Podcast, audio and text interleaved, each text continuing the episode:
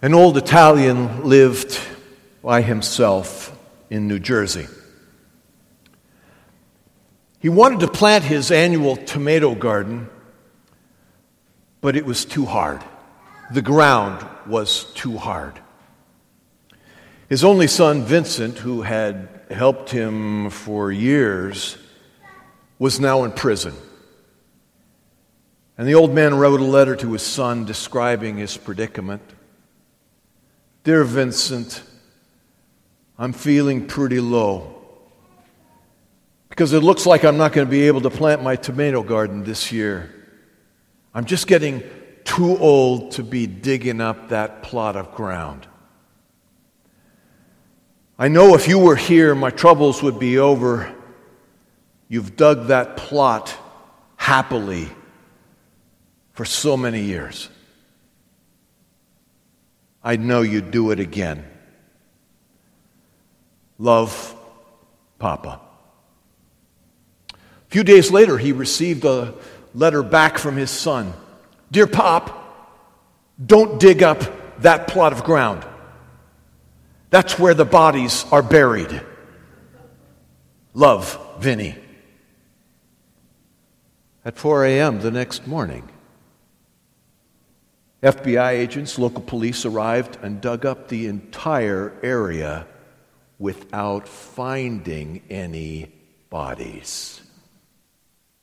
They apologized to the old man and left. That same day, the old man received a letter from his son. "Dear Pop, go ahead and plant the tomatoes now. That's the best I could do under the circumstances. I love you, Vinny." Sometimes help comes in the most unexpected way. This morning, I invite you to turn with me to John chapter sixteen. We have been studying this portion that we call the Upper Room Discourse now for a number of months. Chapters thirteen, fourteen, fifteen, sixteen, seventeen, eighteen, and nineteen take place over less than twenty-four hours. These are the last words, the last experiences that Jesus has with his disciples. And in these last words, Jesus says some very poignant and very important things to his disciples in anticipation of his departure. These are words that cause us to stand back, look at the big picture, drink it all in, and understand these are significant words. We can't just write these off. These are words that we all desperately need. In John chapter sixteen, uh, fifteen, I'm sorry, the end of this chapter, we, we, we explored this last week. Jesus warns his, his men. He, he gets them ready for his departure, saying, "The hatred that the world has shown toward me will now be turned on you." In verse twenty-six of chapter fifteen, the first verse in our text, he describes the help that the Holy Spirit will be to his men. This is the help of the helper. Read with me our text, beginning at chapter fifteen, verse twenty-six, through chapter sixteen, verse eleven. When the, ho- when the helper comes, whom I will send to you from the Father, that is, the Spirit of truth, who proceeds from the Father, he will testify about me. And you will testify also because you have been with me from the beginning. These things I have spoken to you, so that you may be kept from stumbling. They will make you outcasts from the synagogue. But an hour is coming for everyone who kills you to think that he is offering service to God. These things they will do because they have not known the Father or me. But these things I have spoken to you, so that when their hour comes, you may remember that I told you of them. These things I did not say to you at the beginning, because I was with you. But now, I am going to him who sent me. And none of you asks me, where are you going? But because I have said these things to you, sorrow has filled your heart. But I tell you the truth, it is to your advantage that I go away. For if I do not go away, the Helper will not come to you. But if I go, I will send him to you. And he, when he comes, will convict the world concerning sin and righteousness and judgment. Concerning sin, because they do not believe in me. And concerning righteousness, because I go to the Father, and you no longer see me. And concerning judgment, because the ruler of this world has been judged. Three points this morning: the coming helper, the coming harassment, and the coming help. Point number one. Verse twenty-six of chapter fifteen. When the Helper comes, whom I will send to you from the Father, that is the Spirit of truth who proceeds from the Father, he will testify also. He, he will testify about me. That, that you will testify uh, also because you have been with me from the beginning. As we look at these verses, I want you to put a wide-angle lens on your camera. I want you to see the big picture. I want you to see the whole panorama in one shot. Jesus says, the Holy Spirit is going to come. He calls him the helper, the paraclete, the comforter. This one, Jesus says, I will send from the Father. He will testify about me, Jesus says. That is, the work of the Holy Spirit as he comes is to testify about who Jesus is. Jesus leaves. The Holy Spirit comes. The Holy Spirit is going to testify about Christ, and the Holy Spirit is going to aid those who uh, are his people, the believers. He is going to aid them testifying about Christ. They have been with Jesus from the beginning. They know Jesus. As Jesus leaves, they will be called to testify about him. And the Holy Spirit is going to help them in that process. That's the big picture. Jesus departs. Holy Spirit comes. Holy Spirit's going to help God's people. Holy Spirit is going to himself testify about Jesus. Everybody's in agreement with this. No problems here. Now, when we change lenses and we put a telephoto lens on that camera and we zoom in on verse twenty-six, we found we find that there is an enormous amount of disagreement, an enormous amount of problem, such that there is division in the church. The Eastern Church and the Western Church, we call the Western Church the Roman Catholic Church. The Eastern Church and the Western Church have not spoken to each other for a millennia because of this controversy that we find in verse twenty-six.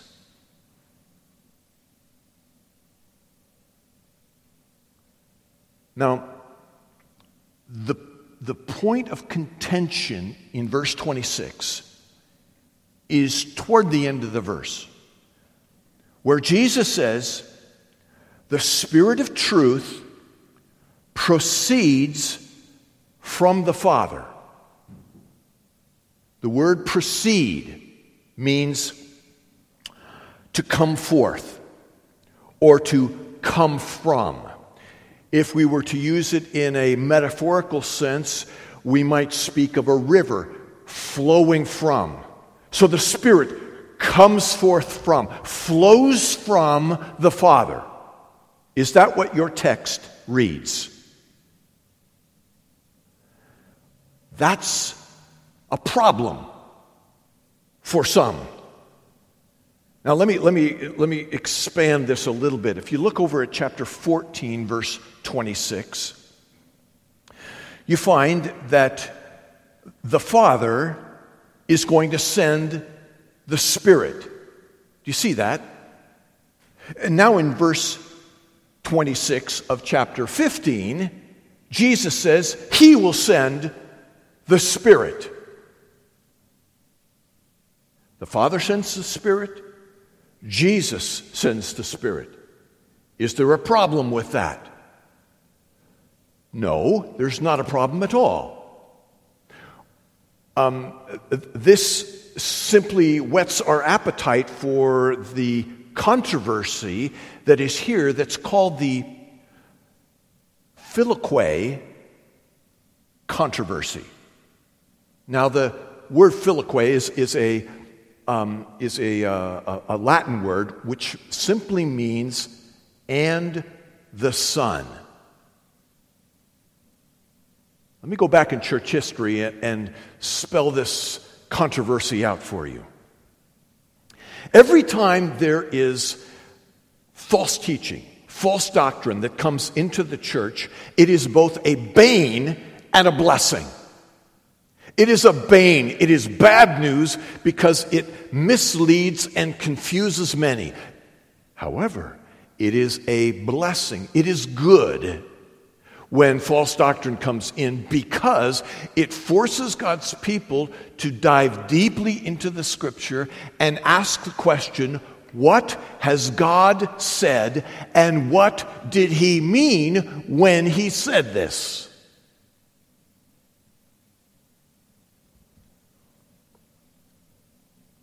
In the fourth century, there was an, an individual by the name of Arius who said, who taught, that Jesus is a created being. In saying that, Arius was arguing that Jesus is not, could not be God. That's a problem. And the early church gathered together and they said, Arius is a heretic. Arius is wrong. And they, they, they crafted what we call the Nicene Creed. A creed, like the Nicene Creed, is a, a, an, an attempt to summarize, to succinctly pack together biblical truth in a, a, a tight, neatly organized um, uh, statement. Now, we recited the Nicene Creed as part of our worship um, just a handful of minutes ago, and we read the Latin version. We read the Western version. Bob, if you could show that on the screen. The, the, the last third of this talks about the Holy Spirit, among other things. And the Nicene Creed says of the Holy Spirit that he proceeds, you see the third line down there, he proceeds from the Father and the Son. Originally, the Nicene Creed did not include the phrase and the Son. This creed was written in Greek. It was part of, of what we call the tradition of the Eastern Church. Well, as you march through church history, the Western Church had its own heretics, its own false teachers that it was dealing with. And one of the false doctrines that the Western church had to, fel- had to face was the idea that just as the Son proceeded from the Father, so the Spirit proceeds from the Son, flows from the Son. And the heresy was that God is a series of emanations, each emanation being a little bit less than that which preceded. So that the Son was a little bit less than God, and the Spirit was a little bit less than the Son. So in combating that heresy, the Western Church pointed to verses like chapter fourteen, verse twenty-six, and chapter fifteen, verse twenty-six, that say, respectively, the Father sent the Spirit, and the Son sent the Spirit, and they argued the Father and the Son are ontologically equal. That is, they're, they are made of the same stuff, the same essence. The Father and the Son are one, and from them flows the Spirit. The Spirit came from them. The Father sent the Spirit. The Son sent the Spirit. Father and Son are identical. And so in the Nicene Creed, the, the, the Latin-speaking group, the Western Church, added the phrase, He proceeds from the Father and the Son. Now here's the here's the here's the here's the rubbing point. Here's here's the controversy. As you look at chapter fifteen, verse twenty-six, from which they get that idea of the Spirit proceeding, flowing forth, if you will. From verse twenty-six of chapter fifteen, we find that the Spirit proceeds from the Father. That phrase that he proceeds from the Son is scripturally absent, but theologically accurate. So the Eastern Church says, wait a minute, it's not scripturally, um, it, it, it, it is scripturally absent. And the Western Church says, but it is theologically accurate.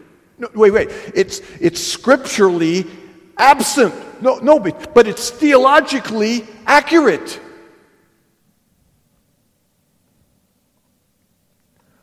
All right. Romans chapter eight, verse nine, speaks of the Holy Spirit as the Spirit of God, and in the same verse, speaks of the Holy Spirit as the Spirit of Christ. We are talking about an ontological unity within the Godhead. There is one God. He manifests himself in three persons.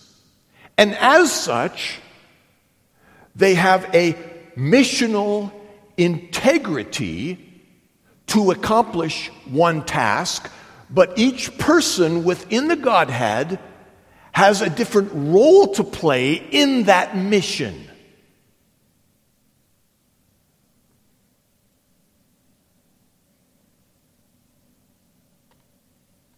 More of that when we get to verse five of chapter sixteen. Let's take the, the, the telephoto lens off. Um, we're we're going to let the, the Western and the Eastern Church Uh, leadership continue to fight this out. Uh, Pope John Paul, Vatican two, nineteen sixties, did his best to try to reconcile the two together. Uh, that didn't work. We're going to let them uh, argue that. The, the phrase, and the Son, uh, does, does not appear in chapter fifteen, verse twenty-six. But the idea, the theological idea of the essential unity, Father, Son, and Holy Spirit, is found in Scripture. We're going to leave it there. We're going to let them fight over, over that particular controversy. But when we put our wide-angle lens on, our camera, and we see the big panoramic picture, we affirm that there is one God, three persons in that Godhead, and they each have a role to play in the mission of redemption. That's the big picture. Point number two.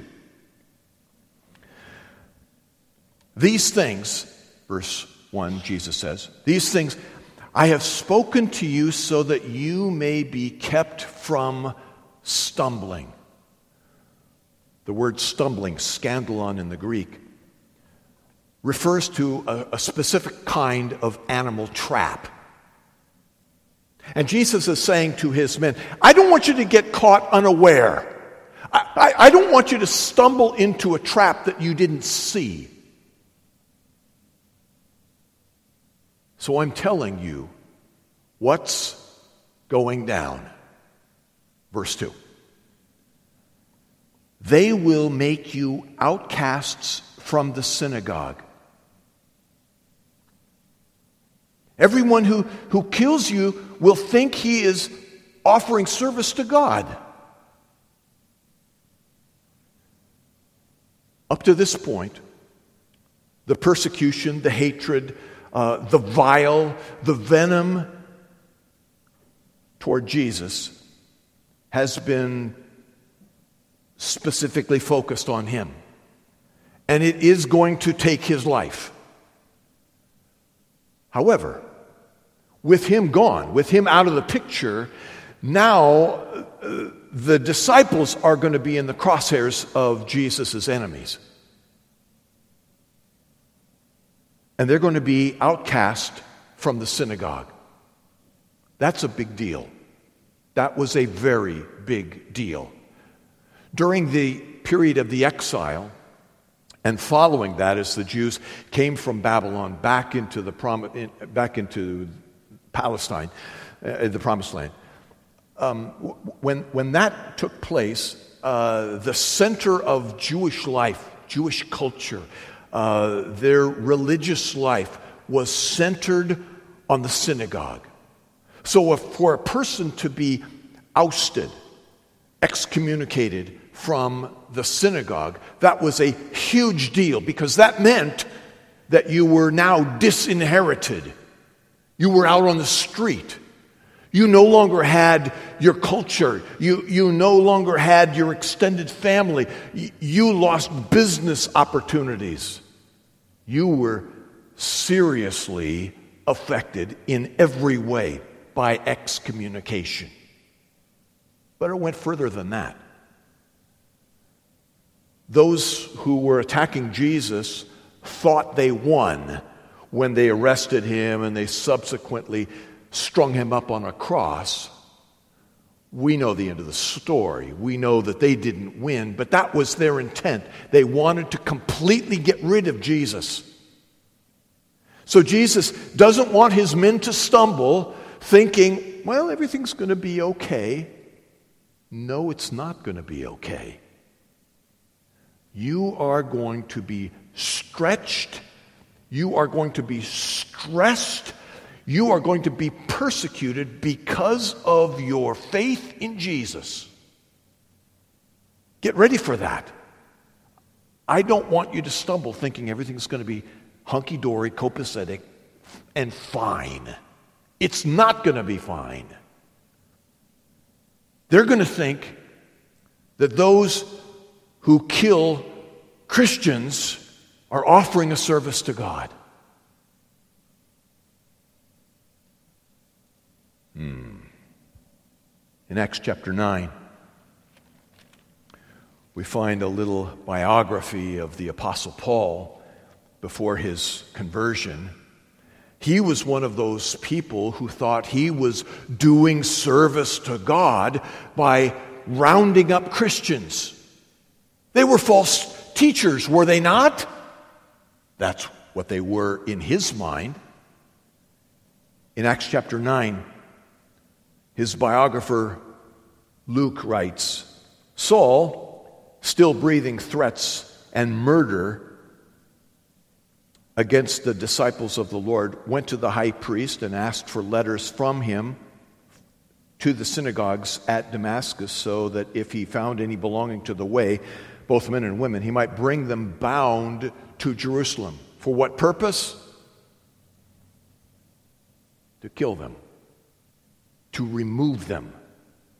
Not just, not just kicking them out of the synagogue. They, they wanted them removed completely. Well, you know the story. Um, Saul and his, his his threats went went went nowhere. He got knocked off of his horse. Uh, the Lord had other things in mind for this man, and in a very short period of time, the hunter became the hunted.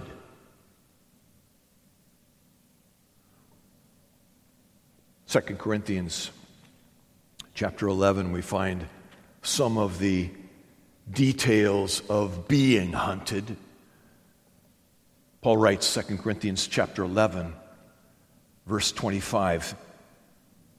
I'm sorry, verse twenty-four. Five times I received from the Jews thirty-nine lashes. Okay, you do the math. Five times thirty-nine?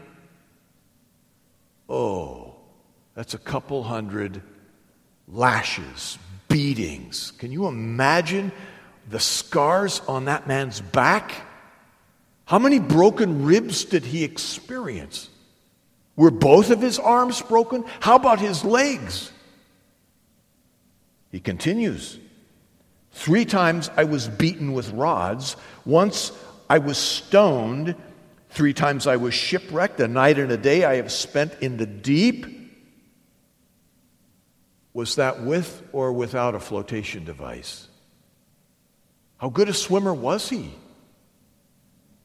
I have been on frequent journeys in dangers from rivers, dangers from robbers, dangers from my own countrymen, dangers from the Gentiles, dangers in the city, dangers in the wilderness, dangers at sea, dangers among false brethren, and the list continues. He was a hunted man because of his faith in Jesus. And the Jews thought that they were doing God a service by hunting this man down. For another example, let me take you back to the Old Testament.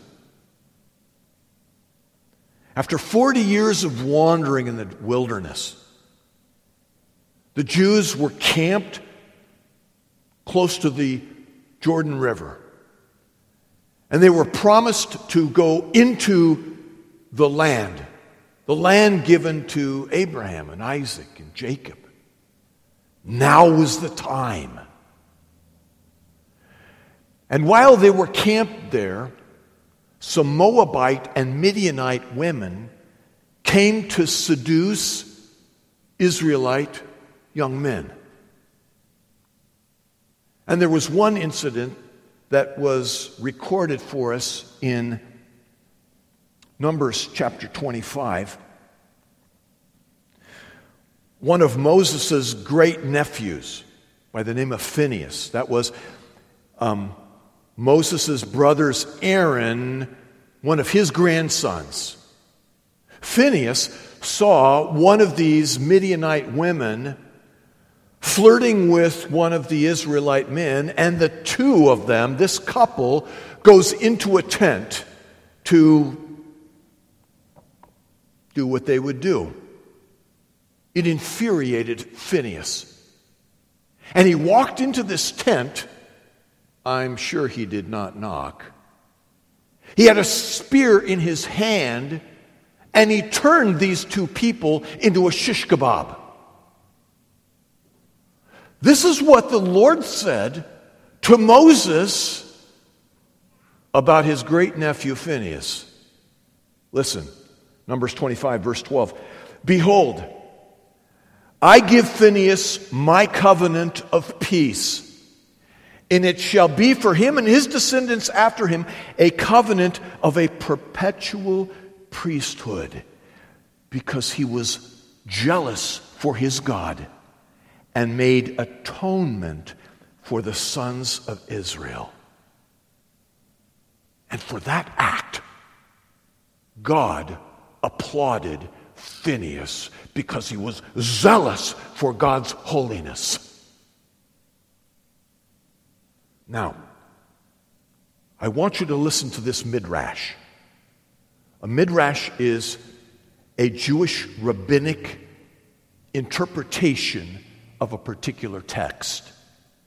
This is a Jewish midrash on Numbers twenty-five that I just read. Quote, "Whoever sheds the blood of the godless is as one who offers a sacrifice."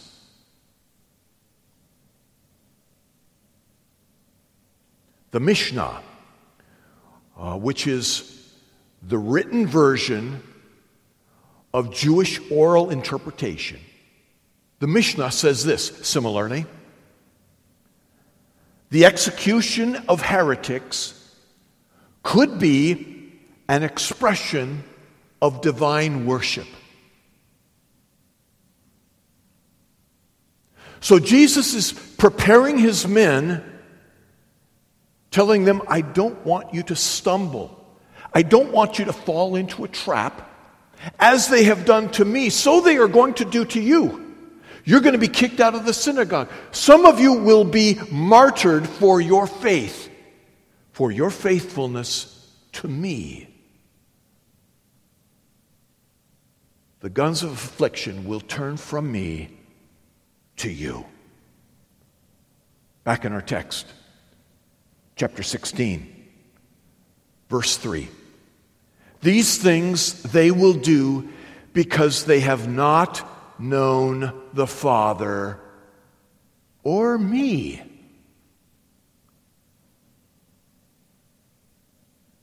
They did what they did out of ignorance and ignore ants. That is, they did what they did because they didn't know. They didn't know God. They didn't know Jesus. And they didn't want to know. They ignored the truth. Verse four, but these things I have spoken to you so that when their hour comes, you may remember that I told you of them.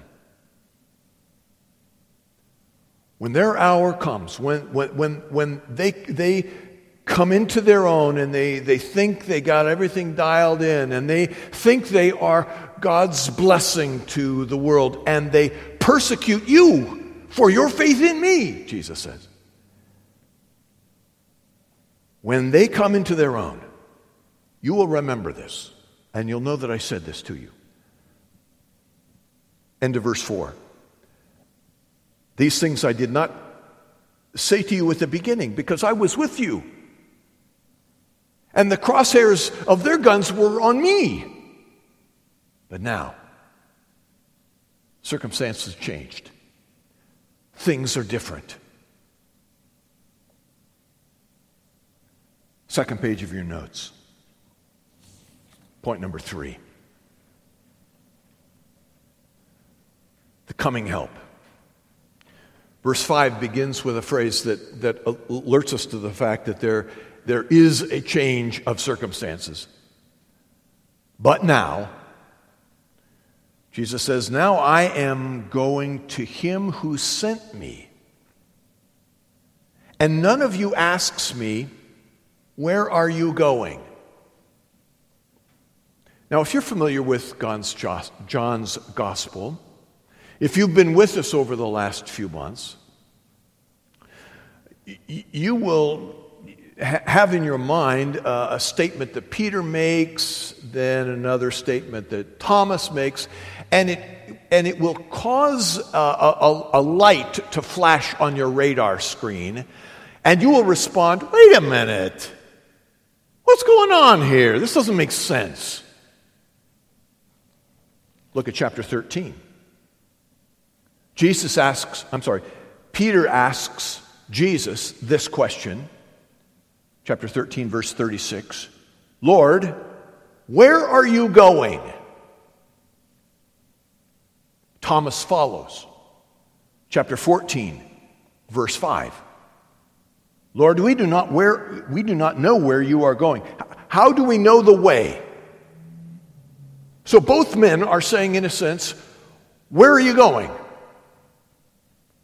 And here in chapter sixteen, verse five, Jesus says, none of you asks me, where are you going? Wait a minute. Didn't they just ask that question? This all takes place within less than twenty-four hours. From the end of verse thirteen to here we are in chapter sixteen, we're talking just a couple of hours. How can Jesus say, none of you asks me, where are you going? Well, it's the same words, but they mean completely different things. When Peter and Thomas ask Jesus, where are you going? It's it's a veiled question. Um, what they really mean is, why are you leaving us? Why are you abandoning us?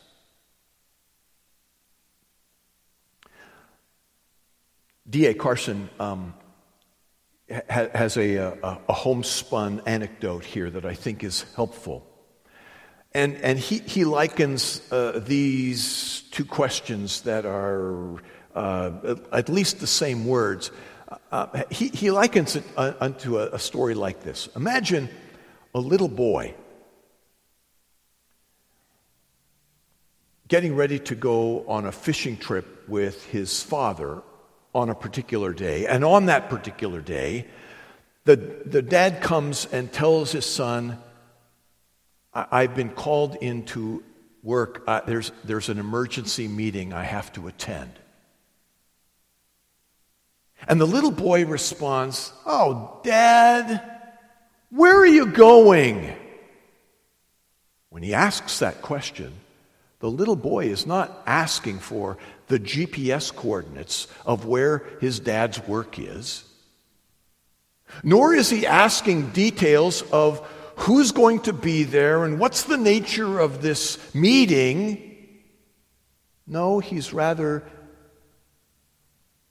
self-centered, self-absorbed in that question. And the, and the real question behind his question, where are you going, is, why are you leaving me? How, how come you're abandoning me? It's the same kind of question the disciples asked Jesus. When Jesus said, the, asked, when, when Jesus made the statement in verse five, none of you asks me, where are you going? He's saying, gentlemen, you, you are looking at this whole situation from your own self-centered, self-absorbed point of view. And you are sorrowful that I am leaving you. But you're not asking me the question, Jesus, tell us, how is it that you can be the conquering king and the suffering servant at the same time?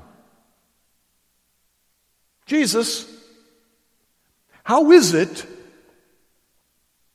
that you say you're going to die, then you say you're going to resurrect from the dead?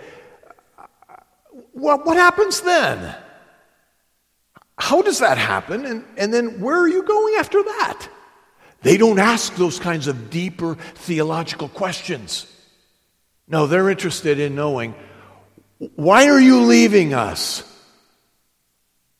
Verse six.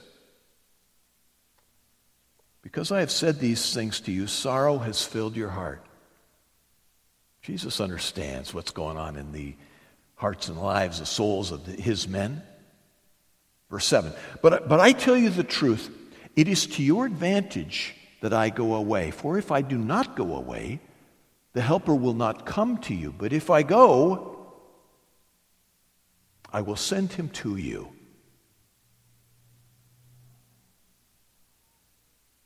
It is to your advantage that I go away. It is beneficial for you. Because when he goes away, then Jesus sends the Spirit. Well, no, wait a minute. Jesus knows they're sorrowful. He knows they're struggling with this whole idea of Jesus being taken from them, killed, if you will.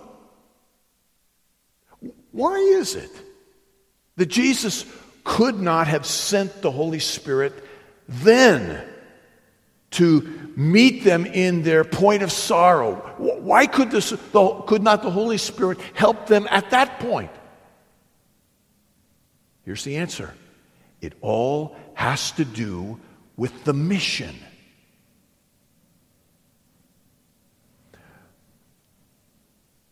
The scarlet thread that ties the entire Bible together is God's promise of redemption. And we look, and when we look at the totality of that promise, we realize some key things.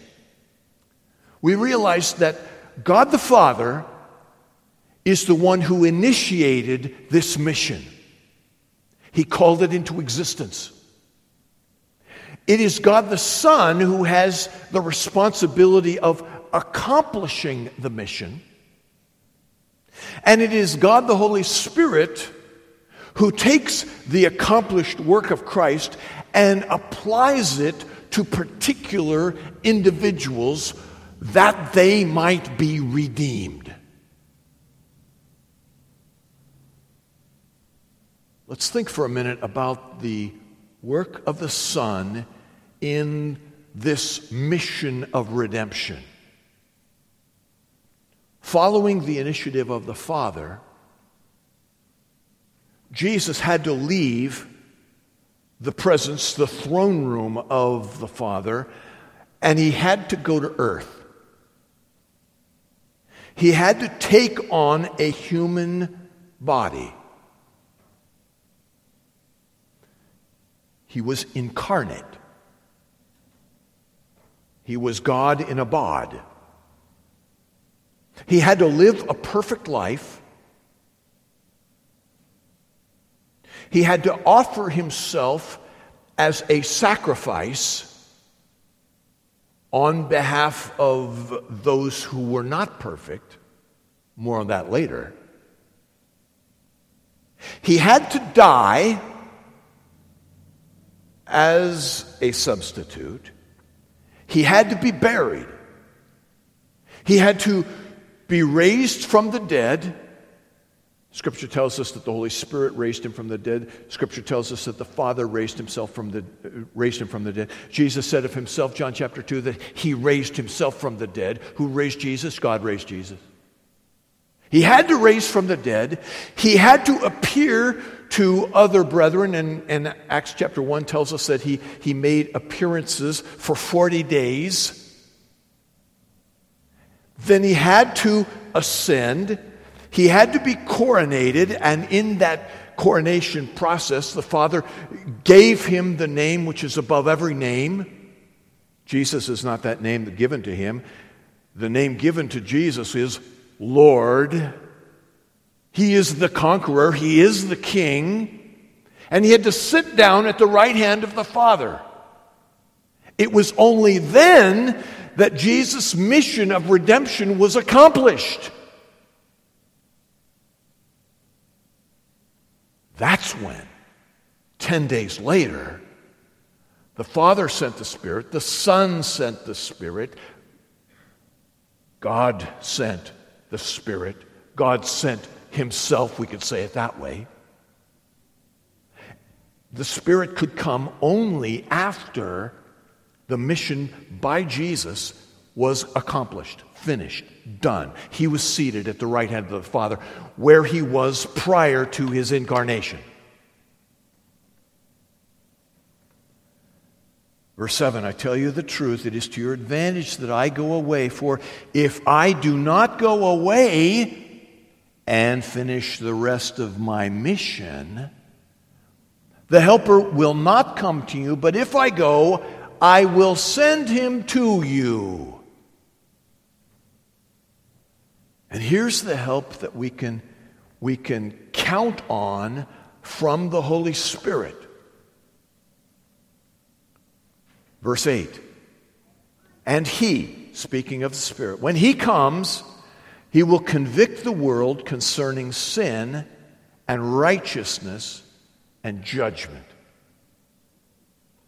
The Greek word translated convict is one of those Greek words that's kind of broad, it's big, and um, we can try as hard as we might to to to find uh, an appropriate English translation to to to render it, but nothing really fully captures. No, no one English translation fully captures what is entailed in this particular Greek word. It can mean um, convict. It can mean rebuke. It can mean reprove or admonish. It can mean convince. It is used in the court system in the cross-examination process of a witness or of a man on trial. And the idea here is the, the cross-examiner is going to continue to pepper this individual with questions to the point that he finally admits his fault, his error. He is reproved, he is convicted, he is convinced of his sin, he recognizes his guilt,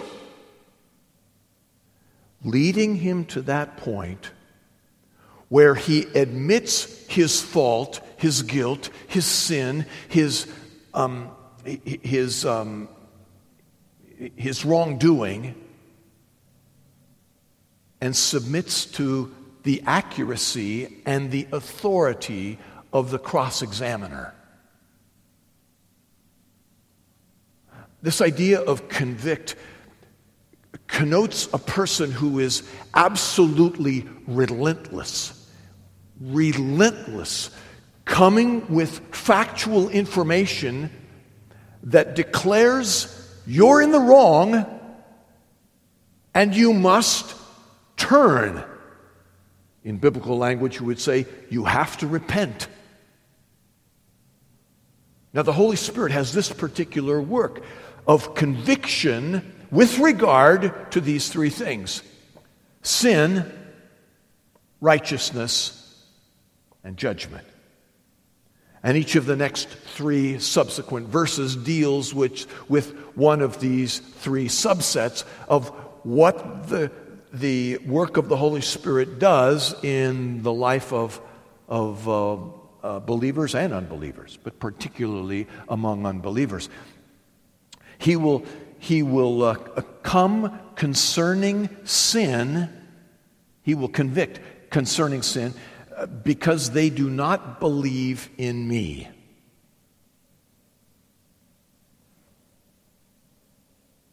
Scripture says, um, Romans chapter two, that the, that the law of God is written on our hearts.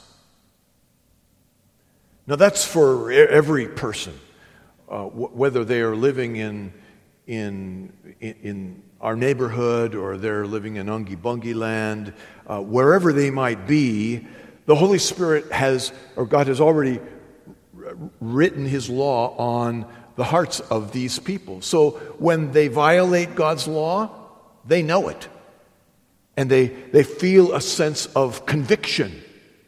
They know that they're wrong. Every culture, doesn't matter if they've have, have ever had a missionary there, doesn't matter if they've ever had uh, the, the Bible translated into their tongue. Every culture knows that killing somebody is wrong. Taking something that doesn't belong to you is wrong. We, we know that. God has written that on our hearts. Now the Holy Spirit will come and he will convict us of sin. And there will be those occasions where the Holy Spirit will remind us yet again, particularly those who have seared their conscience by their continual sin in a particular area. The Holy Spirit will come and will convict us. That is wrong. That is sin. That is inappropriate, whatever might, the case might be. But particularly, the Holy Spirit comes concerning sin because they do not believe in me. There's a lot of confusion, even in uh, even in churches, um, on what what is the unforgivable sin, what is the unpardonable sin. There are many people who, who will say, well, uh, murder is unpardonable, or sexual sin of some flavor is, is uh, unforgivable. No. No, there is one sin that cannot be forgiven, and only one.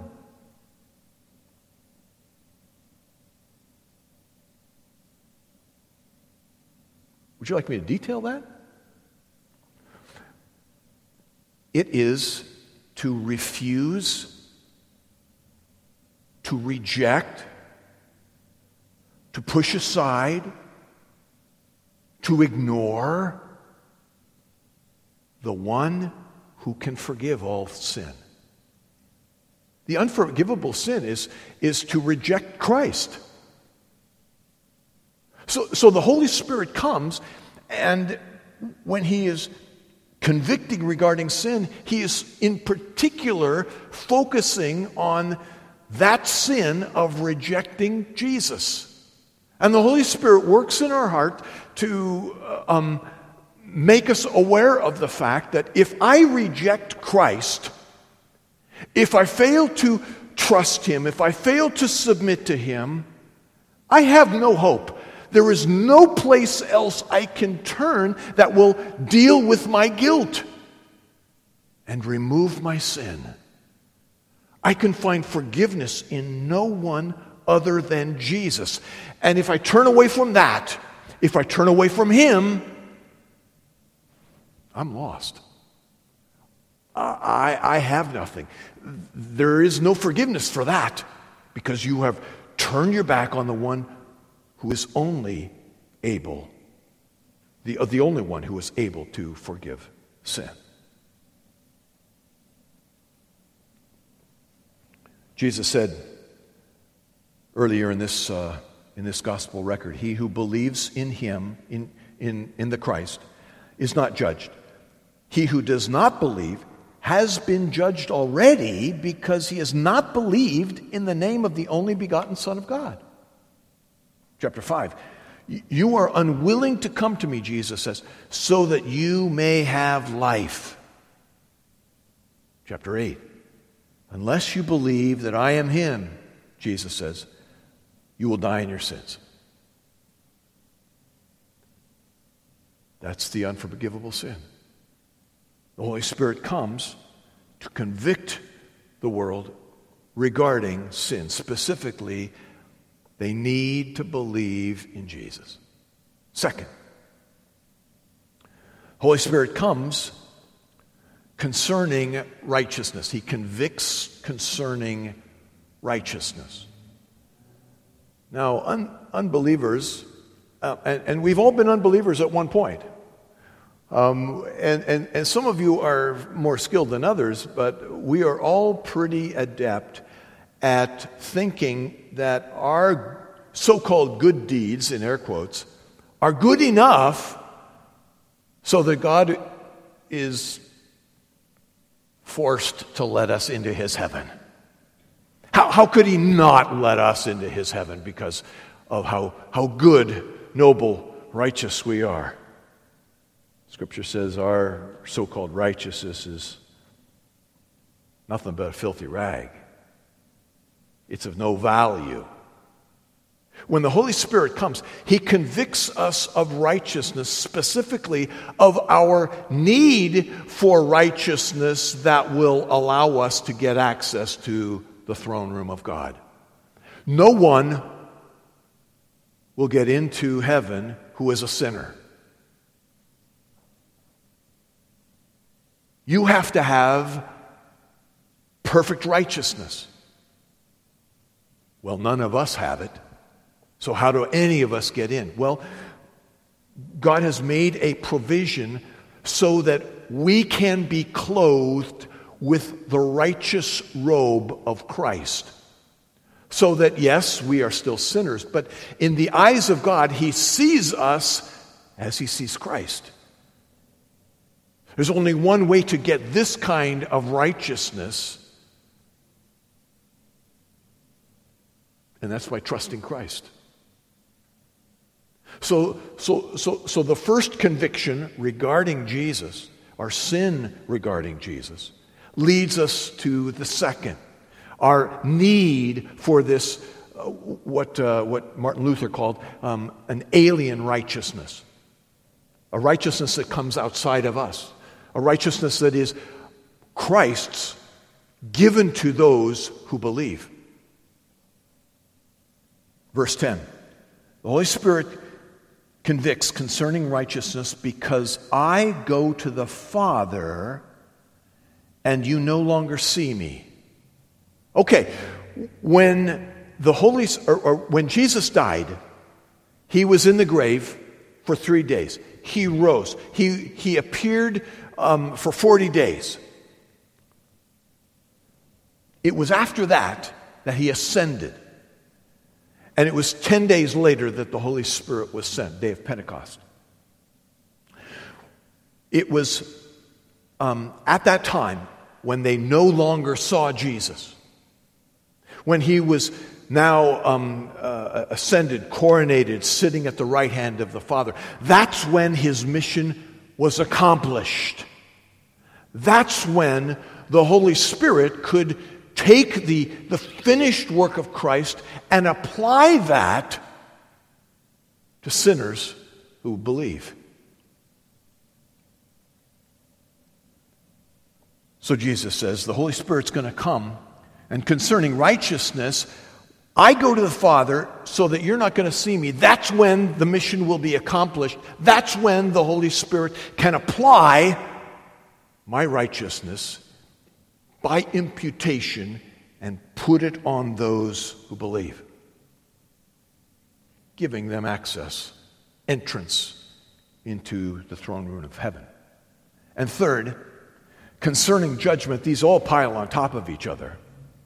The Holy Spirit convicts concerning judgment because the ruler of this world has been judged. Satan thought that he won the victory when Christ was on the cross. And he thought that Jesus was now done, out of the picture, not a problem anymore. He was the heir apparent. He's called the God of this world, but the God of this world was judged at the cross. And things went horribly bad from Satan's point of view. He was judged. He was condemned on the cross of Calvary. And all those who follow Satan will enjoy the same. They will be judged. Those who reject Christ, those who are not clothed with the righteousness of Christ, these, like Satan, will be judged. Eternally condemned. Conclusion. The Holy Spirit comes in our point of need. All of us have the need for forgiveness. We all deal with, with uh, a guilt. And it's the Holy Spirit that comes. He, he, he He convicts us uh, of our need to put our trust, our faith in the Lord Jesus. He convicts us of our need for this, this righteousness that certainly doesn't belong to us, but we have to have it in order to get into heaven. If we don't have that, judgment will come. He, he convicts the world of that. And all of us were in that boat prior to our conversion. Post-conversion, the Holy Spirit helps us because we are now the testifiers of the truth we find in Jesus. And he helps us in our weakness, even when our tongue feels tied in our mouth. He helps us to declare the only hope, the only saving um, reality that is found in Jesus. I'll give the Apostle Peter the last word in Acts chapter four. We read these words. There is salvation in no one else. There is no other name under heaven that has been given among men by which we must be saved.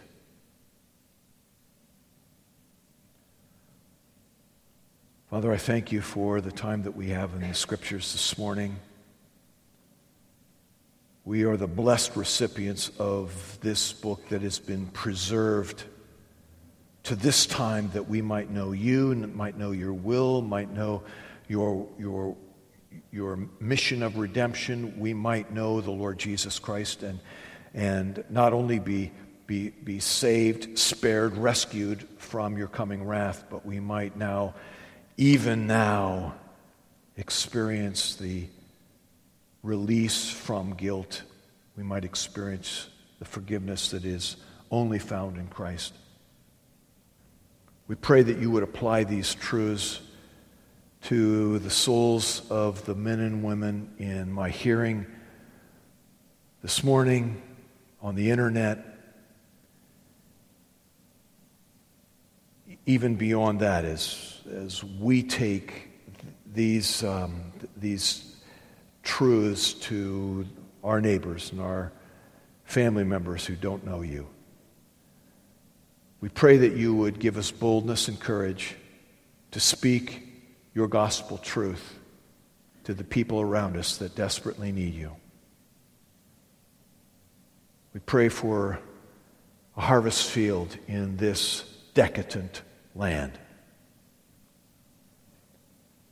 Pray this in the name of the Savior. Amen.